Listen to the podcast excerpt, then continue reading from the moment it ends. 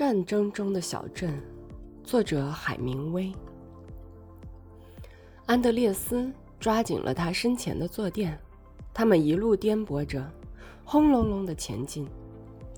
摩托车的前灯照亮了刷白的树脚，照亮了运动开始后第一个夏季，在这里沿路作战时，树身上被弹片和子弹刮掉白粉和炸裂树皮的地方。